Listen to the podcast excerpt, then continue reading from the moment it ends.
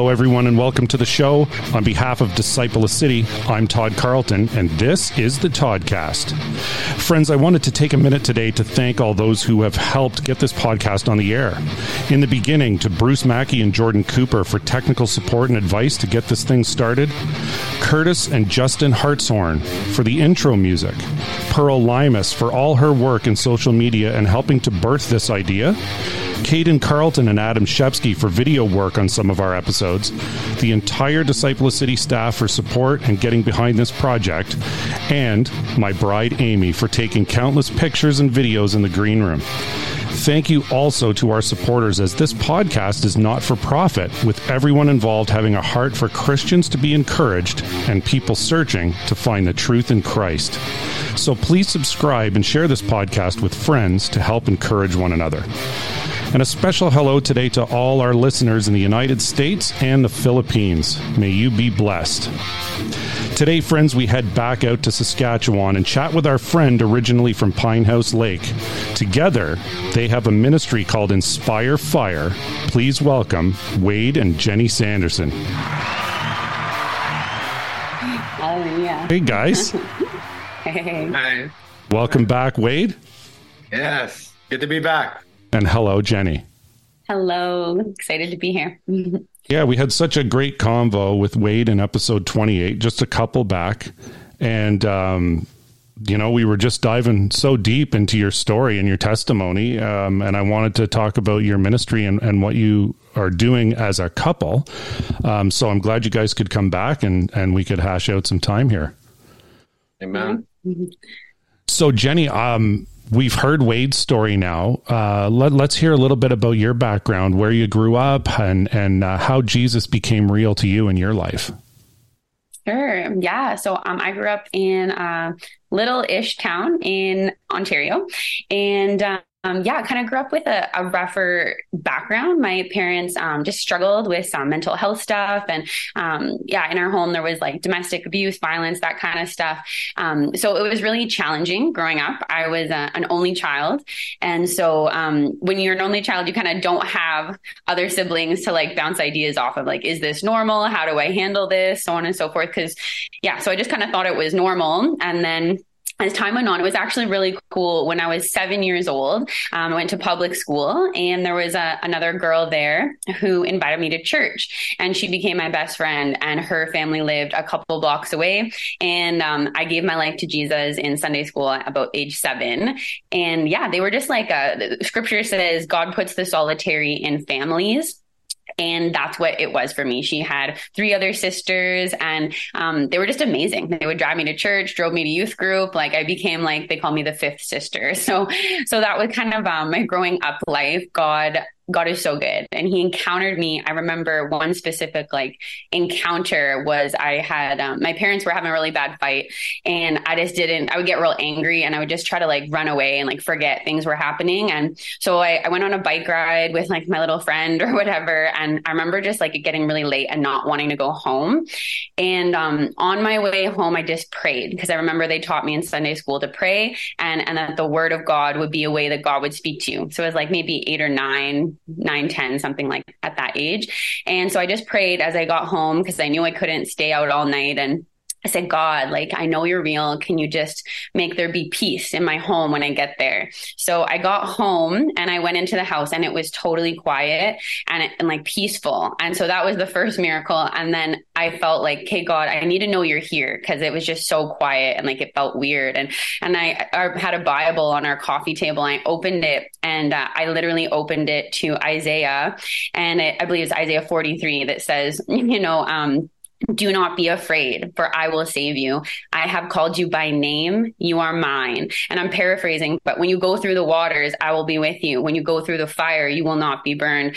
Um, I am the Lord God that that called you and saved you, right? And so it was like the Lord speaking directly to me as a kid. And I just knew in that moment God was real, that He was for me, that He was gonna walk me through any trial that I went through. So so that was kind of my my growing up life and encountering him younger when I was about 17 or 18, um, I kind of had a lot of anger.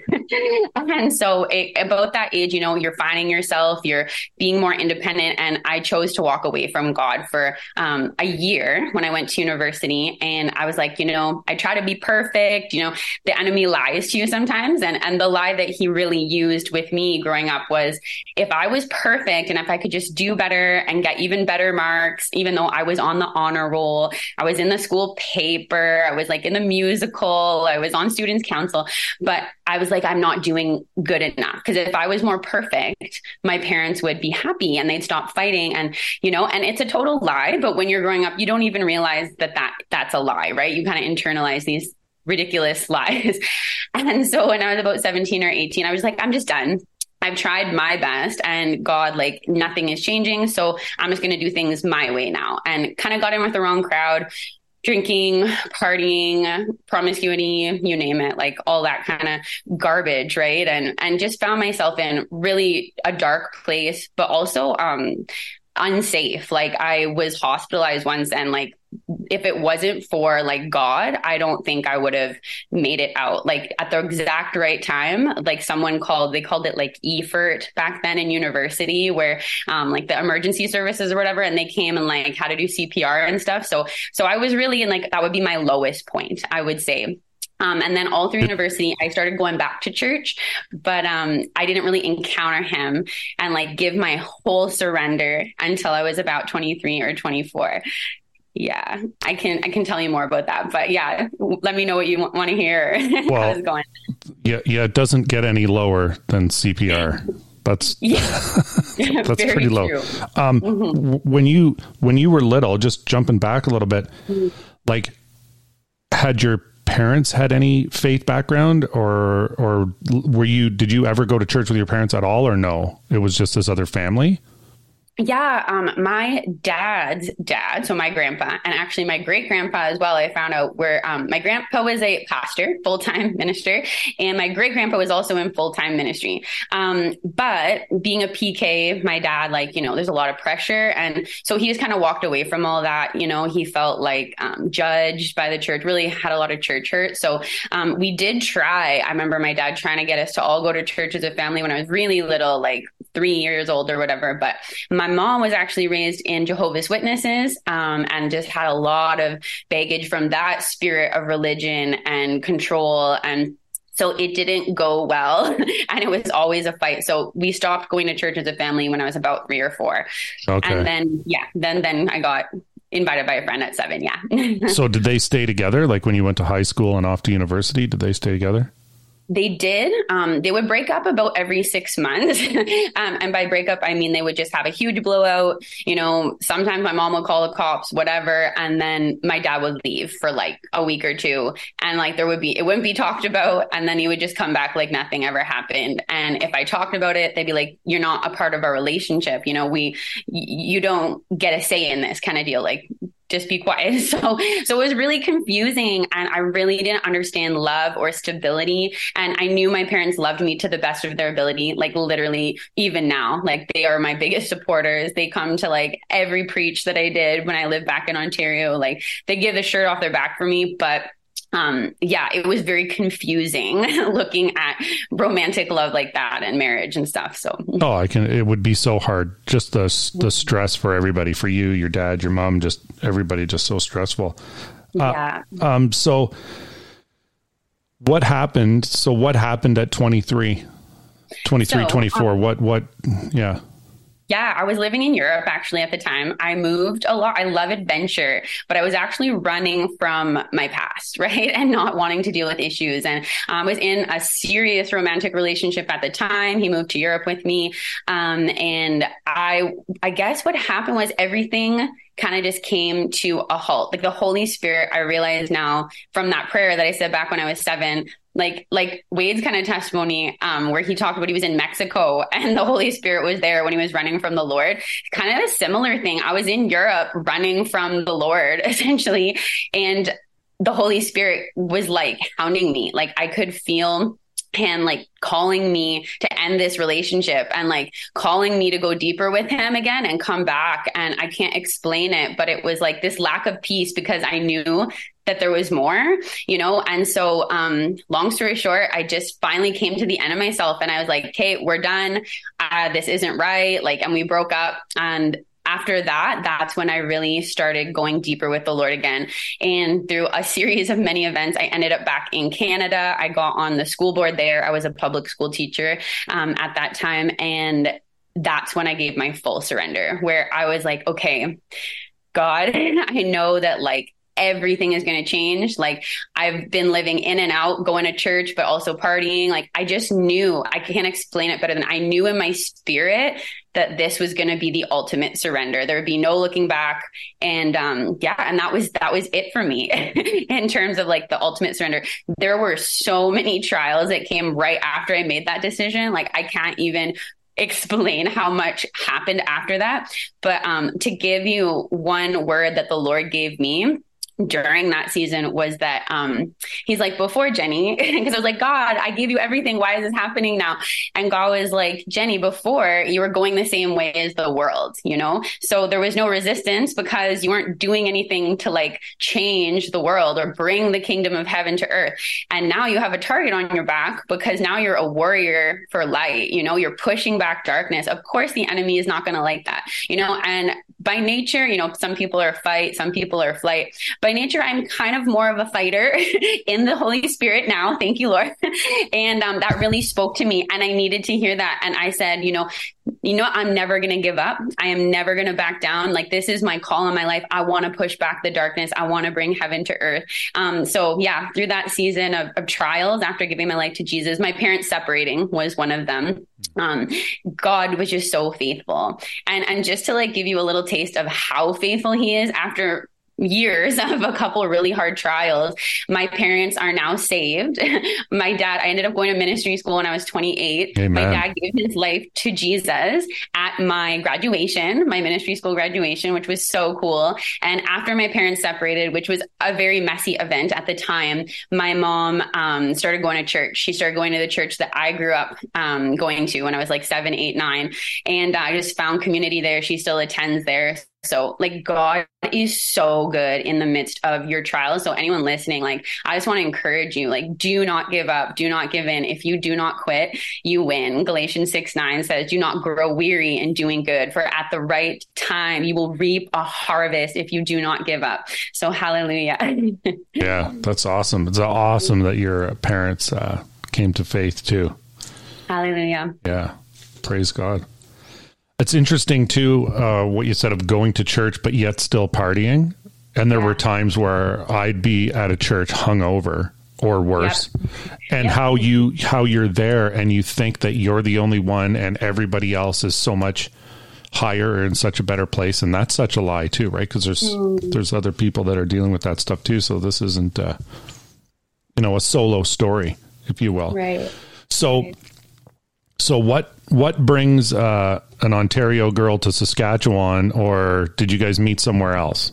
Well, this is the craziest story. Like, actually, like, God is so cool. And like, how he does things is so amazing. Let me precursor it. So, when I gave my full life to Jesus, like 23, 24, I started praying, praying for my future husband. The first couple years, I wasn't sure. I thought I was called to singleness because I'm like, I just called to be a Paul. I just want to be a missionary. Ever since I was 16, I wanted to be a missionary, but you know, the enemy gets you off track. And and when I came back to Jesus, it was like this burning into me to be a missionary and like bring the gospel to dark places. And he had God had to do some work first, right? I was like in counseling and but you have that vision before you. So I started praying for my future husband once I realized that I was not called to singleness, that I had a desire for marriage. And so over the years we're just like writing notes and prayers to my future husband and um and then when i was finished ministry school so i did ministry school at 28 um And then I did another ministry school for like three months on prayer. And then, anyways, I got a prophetic word from someone saying, like, hey, like, I kind of see you in Saskatchewan or like Manitoba. And at that time, I was thinking, I want to move to like Redding. I would love to go to Bethel School of Supernatural Ministry. Like, I like surfing. Like, and I'm so I'm like, rebuke that. Saskatchewan is cold. um, but I did not dismiss it because um, I, I honestly like keep every single prophetic word that someone gives me in my phone ever since I got saved. Um, and I just like put them on the shelf if it doesn't make sense right away. Um, but I just let it go. I'm like, hey, God, if this is you, confirm it. And if not, I release it. and uh, he confirmed it in so many ways. Like I got, I went to work the next day and one of my grade four students was like in library. He's like, Miss, Miss Cote Penrose back then. He's like, Miss, look at my magazine. And on the cover of the magazine, it said like Saskatchewan hunting and fishing. And I was like, Lord.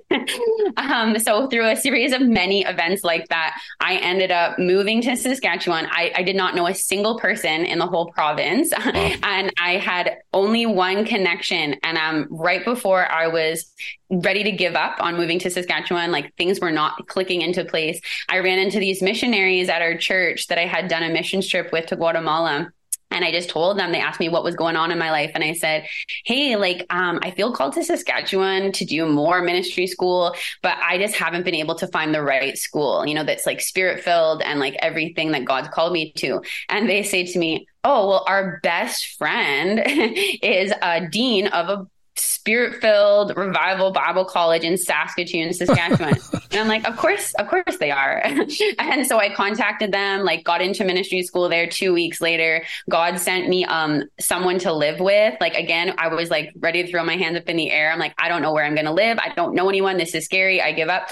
And then I get an email, hey, you should contact this girl. She's looking for a roommate. I literally contact her and she's the landlord. And she's like, I'm moving to, of course, Bethel in Redding, California. I need someone to sublet my room. And I'm like, of course she got to go to Bethel. I was just joking.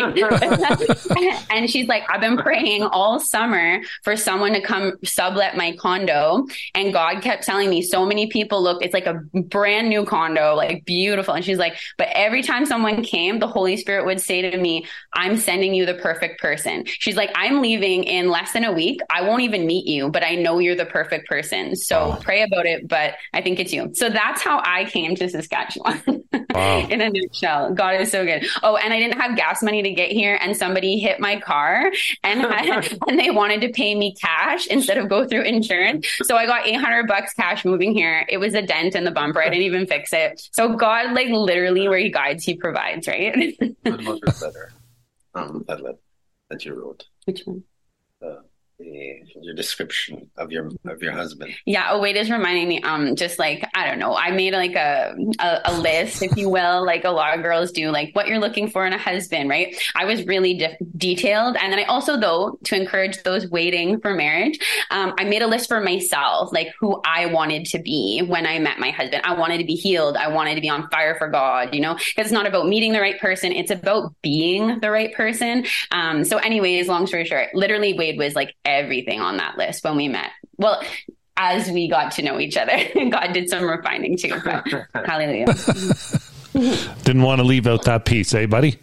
but how did we meet? Why don't you tell Todd, sweetie? yeah, um, I was actually uh, working with other ministries, and she was working with ministries here when she first got here right away. Was this uh, in Saskatoon? Yeah. Okay. Indigenous ministries and um, the, the school that we eventually both went.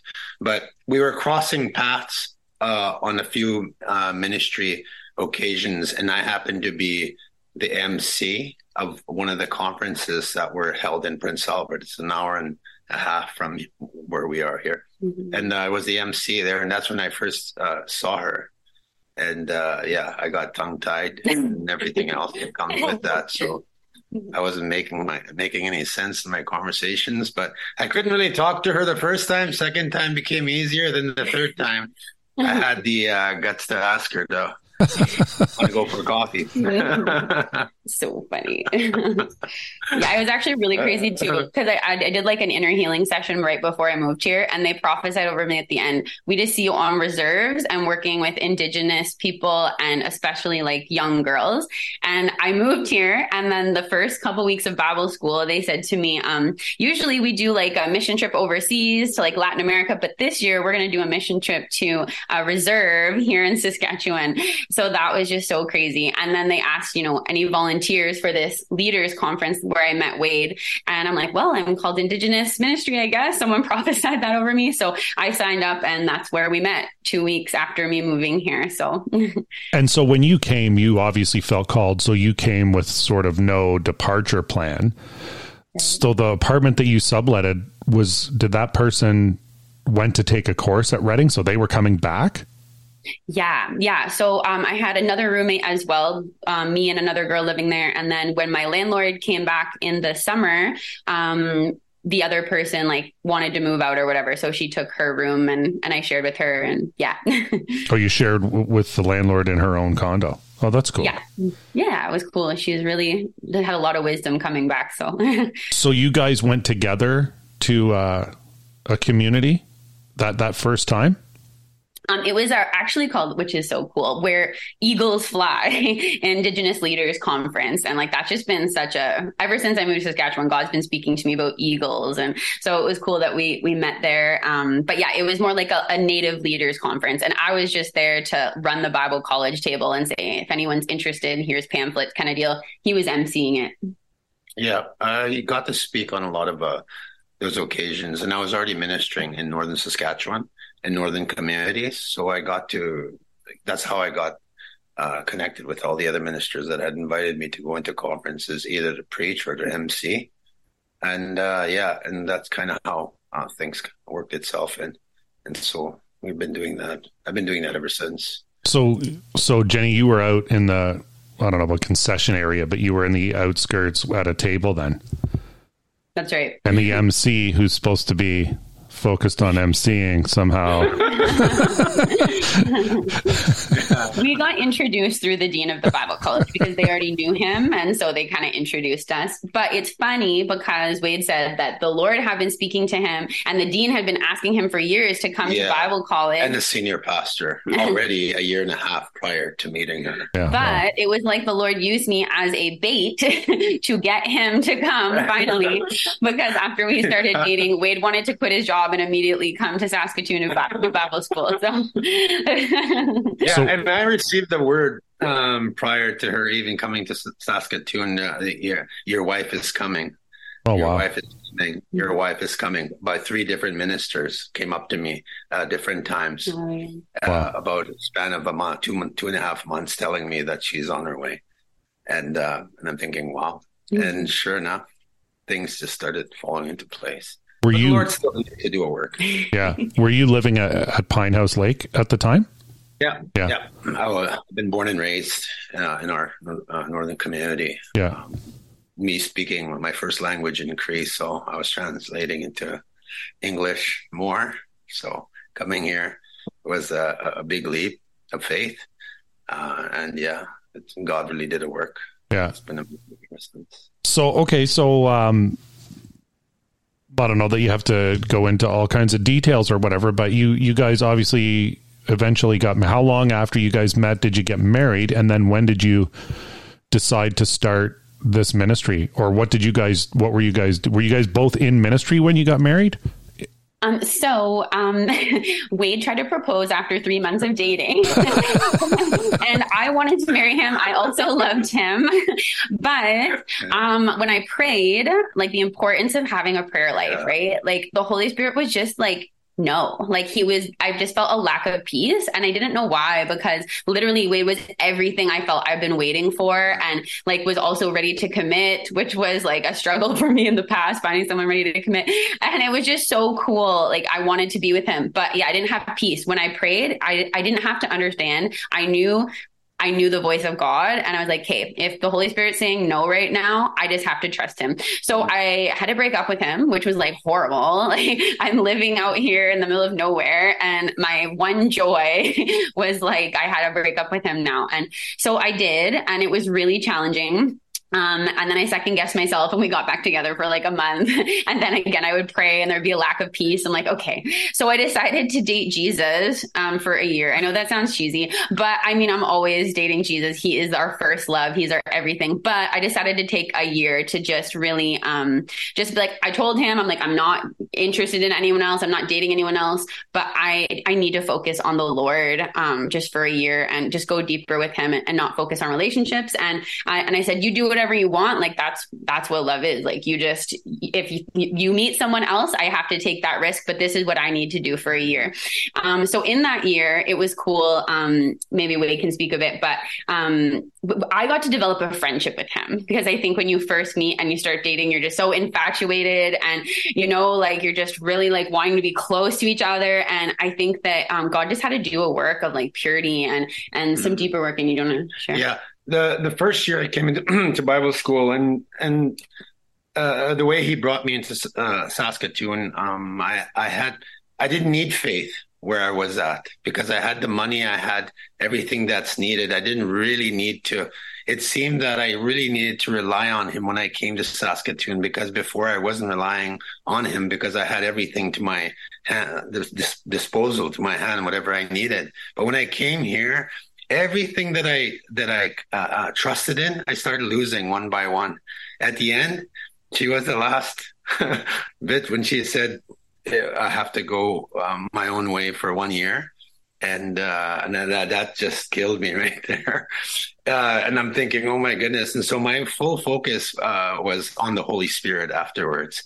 And God started working my first year when I came to Bible, uh, Bible school, and I met men of God that spoke into my life that God had to do a work in my heart. Mm-hmm. And he started to plow things uh, that were in my heart that I didn't know was in my heart because I didn't need that somewhat faith mm-hmm. to to rely on him. But when I came here, I had nothing, and so God started plowing those things out that first year.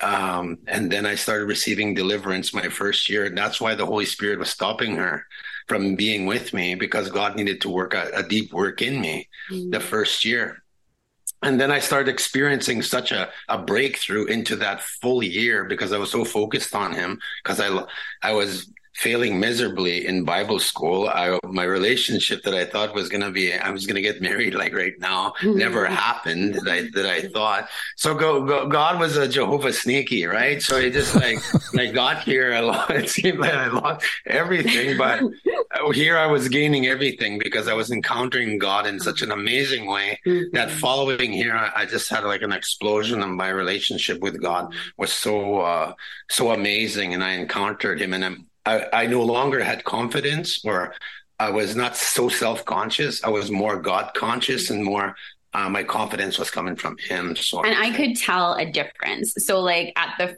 first when we first started dating, he was like really like um like needy like just real dependent on me and like if i wasn't with him like i could feel like this like you know like clinging and i'm like he okay ah, like something's off, you know. But like girls, that, g- ladies don't like clingy and needy.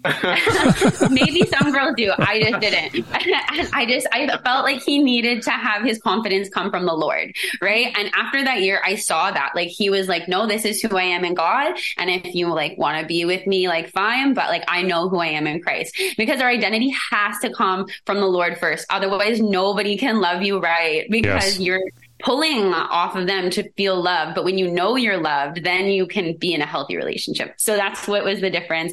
And after my year, like literally the day before my one year ended, um, he's just like, listen, I know your year is ending tomorrow. no pressure. And like, I just want you to know, like, I would love to be your boyfriend and I'd love to pursue a relationship with you again. And I was going away that weekend. So like, take the weekend, like, you know, whatever. And I called some of my accountability partners, pastors, and have been praying for me throughout the year. And, you know, they're like, we've seen Wade's walk. They were our Bible college um, profs and stuff. And they're like, we see no like red flags. Like, if you feel to go back into this relationship, go ahead. Um, so we did. And it was awesome. And uh, he proposed three months about, not even, maybe two, two months after us getting back together. And, um, but we were engaged for a long time. We were engaged for 10 months because we wanted to graduate ministry school first. I was doing a master's degree. I was writing my master's thesis. So we finished that chapter and got married a month after we graduated. And your previous question, how did Inspire Fire Ministry start? Actually, um, I think we both knew, but like I knew for a long time I was called to full time ministry. Mm-hmm. Um, we're all in full time ministry, no matter what profession you do. Yeah. I think I did a yeah, lot of exactly. full time ministry when I was a public school teacher. Um, but different people have different callings right? And you have to you have to love that and embrace it. So um, when i was actually back in ontario um, our executive pastor of my church at the time was one of my mentors and he gave me homework. And he says okay jenny like i see a call in your life. You feel called to to ministry. So what would your ministry be called? I want you to pray about it and ask god. And so i came back to him a couple weeks later and i said inspire fire ministries. That's what i feel like god has called me to do. And he's like i like that. That's really good and then uh, God called me to Saskatchewan, and and I guess I kind of put it on the shelf because you know we were doing other stuff. But after we got married, um, COVID happened. We got pregnant on our honeymoon. God is good.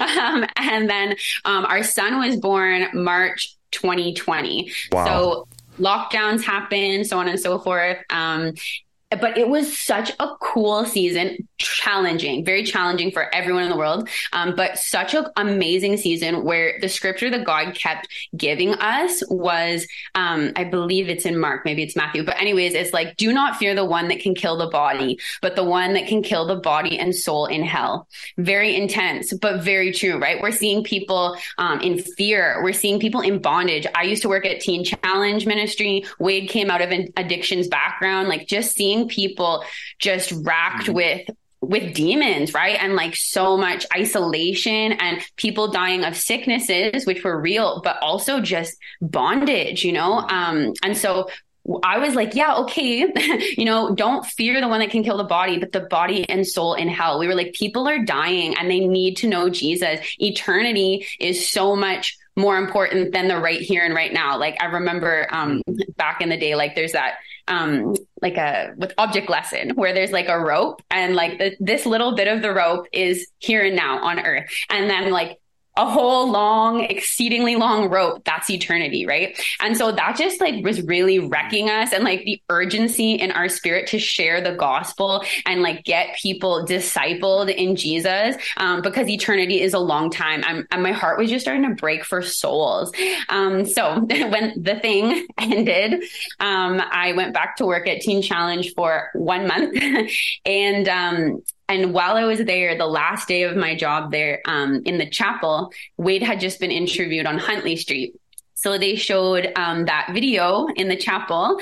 And um, at the very end of the interview, the interviewer said, and, you know, God bless you, Wade Sanderson, and your family in Inspire Fire Ministries, what you guys are called to. And in that moment, the Holy Spirit spoke to me as like, Inspire Fire Ministries is what you're supposed to be doing. So I quit my job that day. I asked Wade and he said, yeah. And we created like an Instagram and a Facebook and we were just like, whoever will let us preach the gospel, wherever we go, we're just going to start preaching the gospel and we'll see what God does. We literally had no backup plan. We had no money coming in. We had a baby and we are just like, like we're called to this god's going to provide. And he has. We've had more money since i quit my job than when we were working.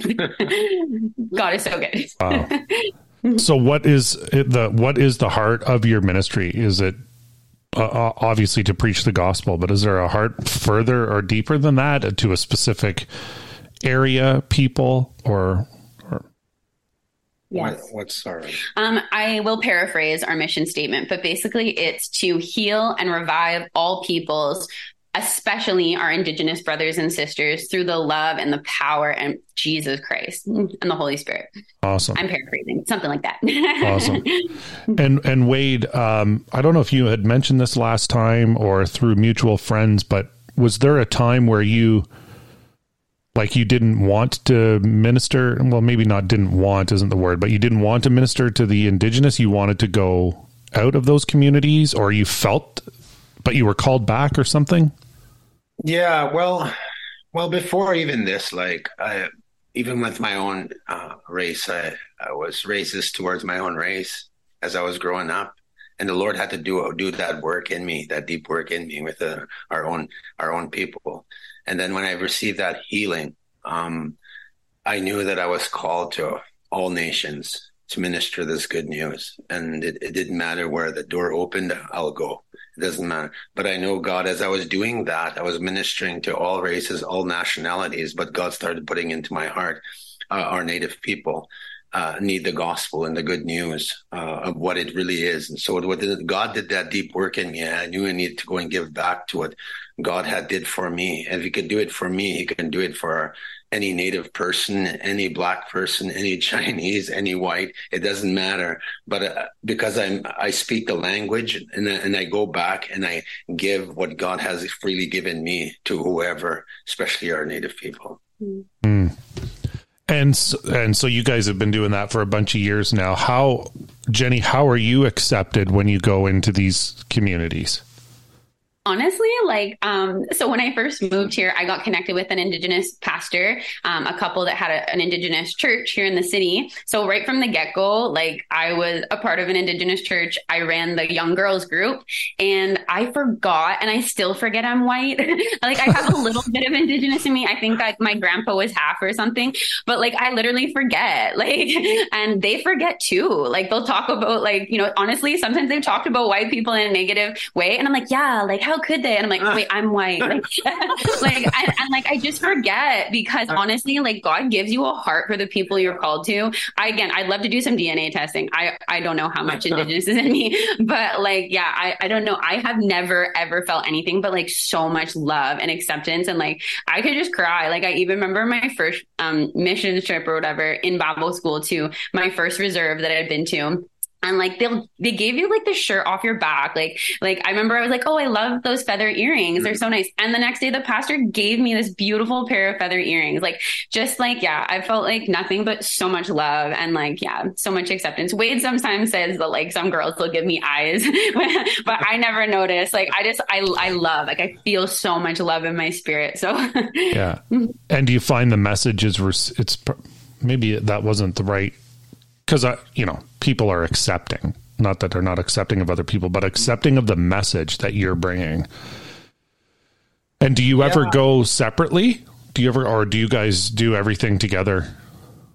We we we can. We could go to if she if she's called like to women's ministry work. I definitely I bless her, and she does this. I do the same thing. Like I was yesterday with Teen Challenge. I went to go minister. I go and share uh, the heart of what God's placed in my heart to people and encountering Him.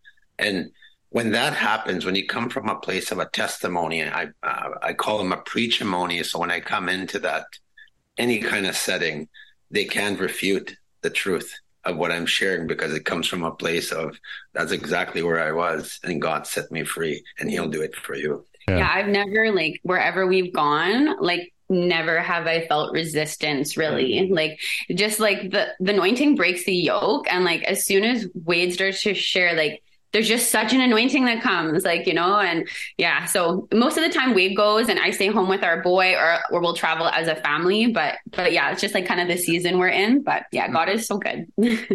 That's a t-shirt right there. The anointing breaks the yoke hallelujah hallelujah might see that on a disciple of city shirt well we'll cite you for it though. Give you cred. Uh, it's the Bible. Jesus gets the cred. so, um, how many communities have you guys been to in Saskatchewan? And are are they all open? Are some more open than others, or how does that work? How do you get connected, Wade? Wow.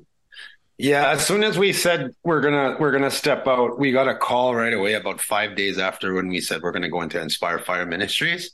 Um, all of a sudden, we got a call right uh, in Meadow Lake, and we we've hit about eight reserves, and we hit about twenty churches, uh, different communities. So we did, uh, yeah, 20, 30 communities, and we circulated. Uh, they would invite us back, so they were really receptive. It's a good sign when you get invited back. yeah, and we bring the different dynamics as she ministers. If there's more women, I get her to minister as God leads. But I always bring a testimony slash uh, preaching uh, to everywhere, and it just it just does wonders. And the key thing of regarding our ministry, and I had said this to Father God that I want you to encounter the people like you did with me.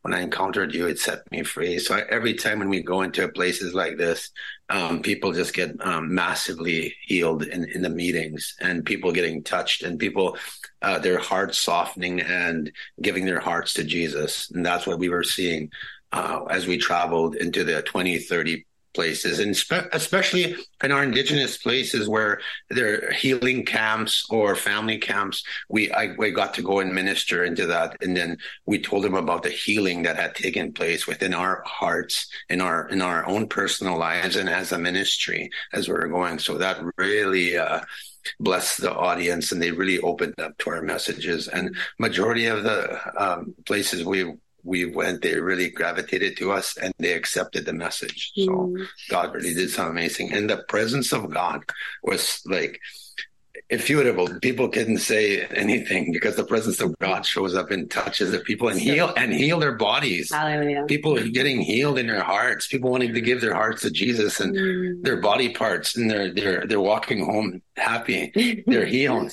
It was so really amazing, and that's what I had told Father God when I when I had come to him, and I said, "I want you to touch the people like you did to me," mm-hmm. and he healed me, and he's also healing others, and that's what's happening. Amen. Mystery.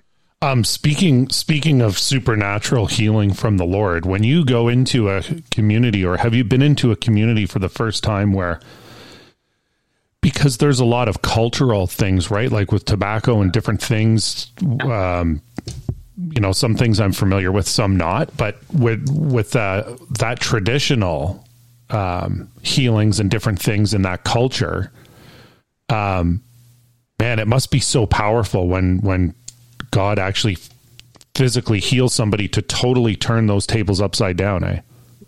Yeah, and uh, sometimes it's it's it's when I go into an area like if there if there is no belief, I just come in with a, what has changed in my life, and then at the same time, I don't try to speak over it. I just come and give the example and demonstrate the power of God.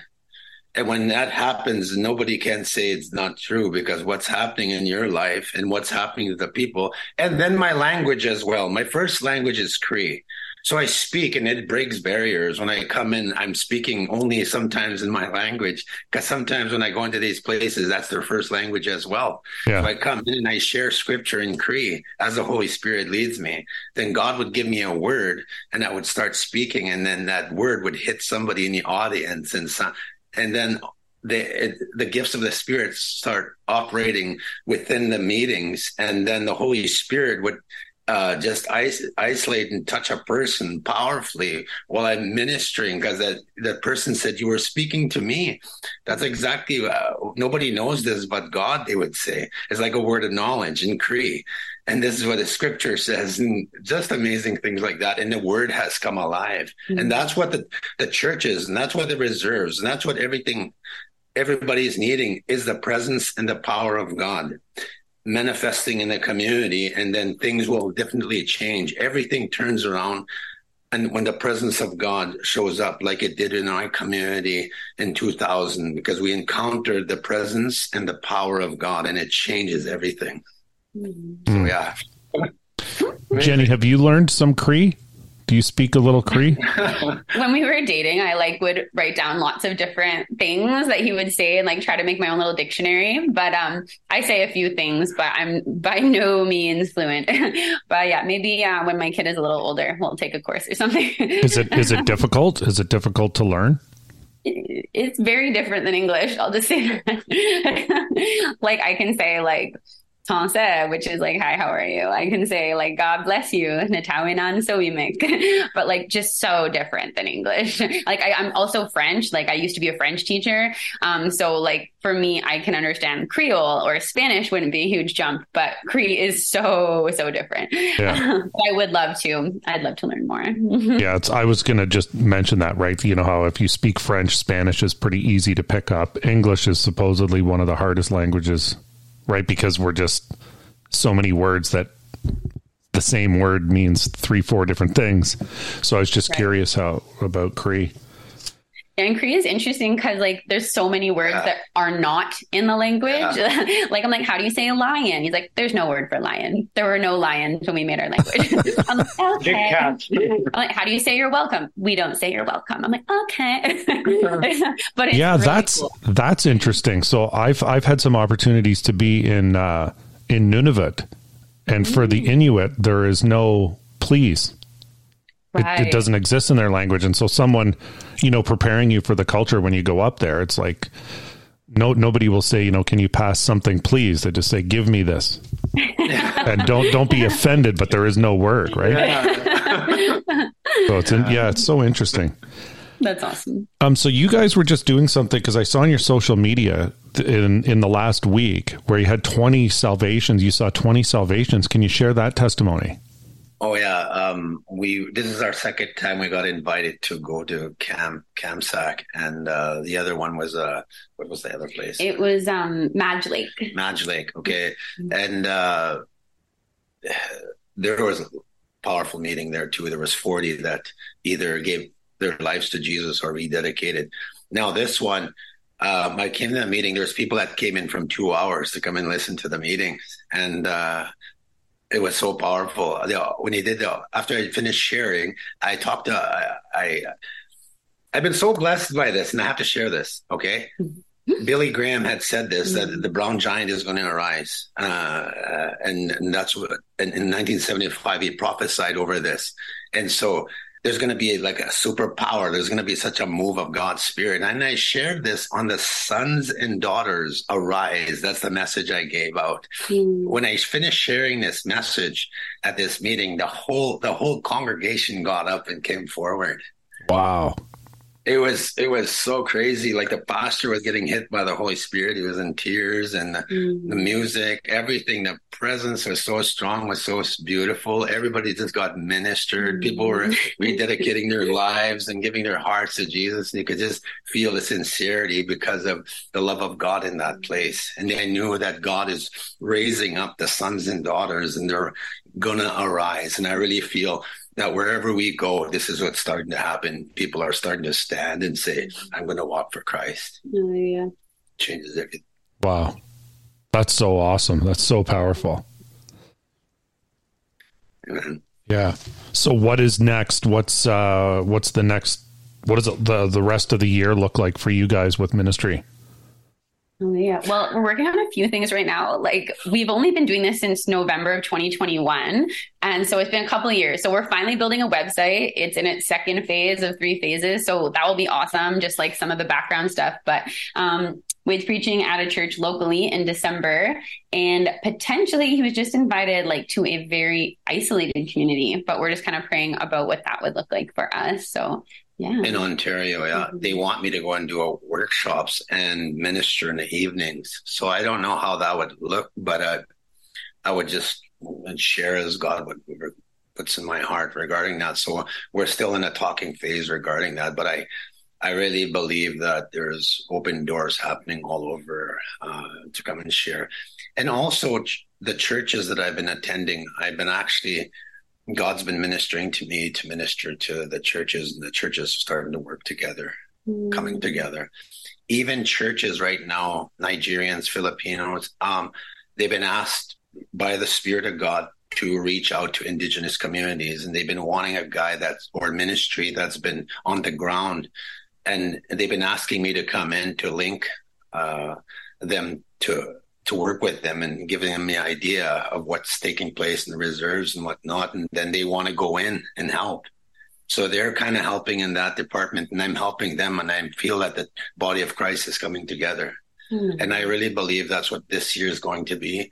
like is building the body of Christ to equip the saints to reach out into indigenous uh, communities and just in church in general, that the body of Christ would come together and work as one, one spirit and one mind. So, yeah. Wow. Wow. Well, guys, thanks very much for sharing today, Jenny, for sharing your story and talking about your ministry. We just bless you guys in that. Um, friends, it's they're on Facebook, Inspire Fire Ministries on Facebook. You guys are on Instagram, Inspire underscore Fire underscore Ministries. We'll leave that.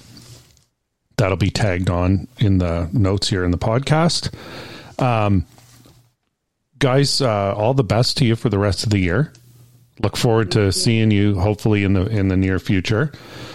Um, and just a, a final question for you: um, What are your guys' hopes for the First Nations community in Saskatchewan? Obviously, the whole country, but specifically Saskatchewan. What would you like to see over the next year?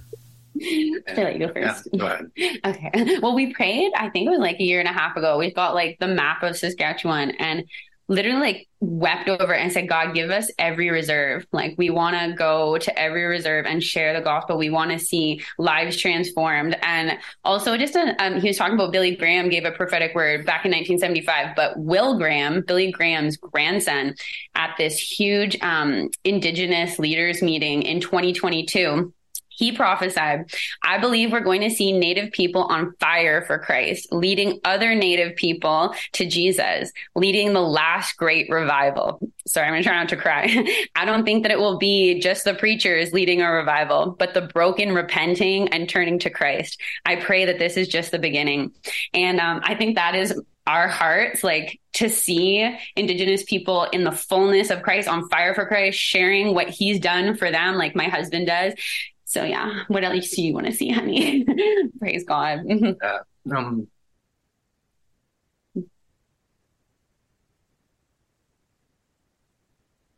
Thank you,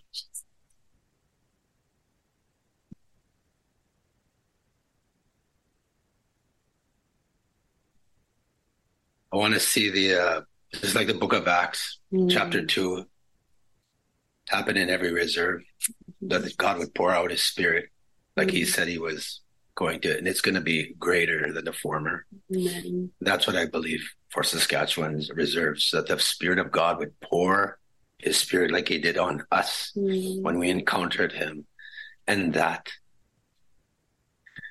that's what it that's that's where it is and this is it's going to happen it's just a matter of time mm. we just need to be to have the people in place to do it and you're going to see the greatest, powerful, most powerful, most anointed move of God that you would ever see.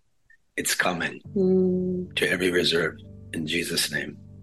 Because I've experienced it, my community experienced it, and all the reserves are going to experience it in Jesus' name. It's going to be amazing. Yeah, it's just the beginning. That's the beginning. And, bro, we just stand in agreement with that, man, that the Holy Spirit would just pour out on those communities, man. Yeah. Praise the Lord. Thank you so much, you guys. Thank you. Amen.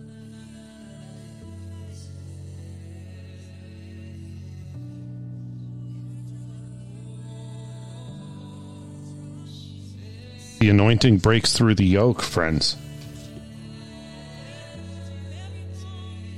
And we're all in full time ministry, like Jenny said, wherever you are, you're in full time ministry. And you don't have to try to plan to say things because the anointing breaks through the yoke. If you press into Him, He will speak and work through you to reach others.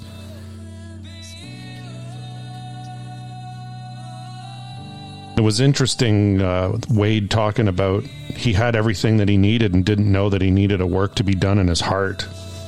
I just encourage you, maybe you have everything you need right now Maybe you're not really relying on the Lord. Maybe you believe, you have faith, but you have everything you need, so you're not really relying. So I just encourage you to just pour more into Him and see if there's a work that needs to be done in your heart. And friends, stand with us and let's pray for the First Nations, not only in Saskatchewan, but all across this country.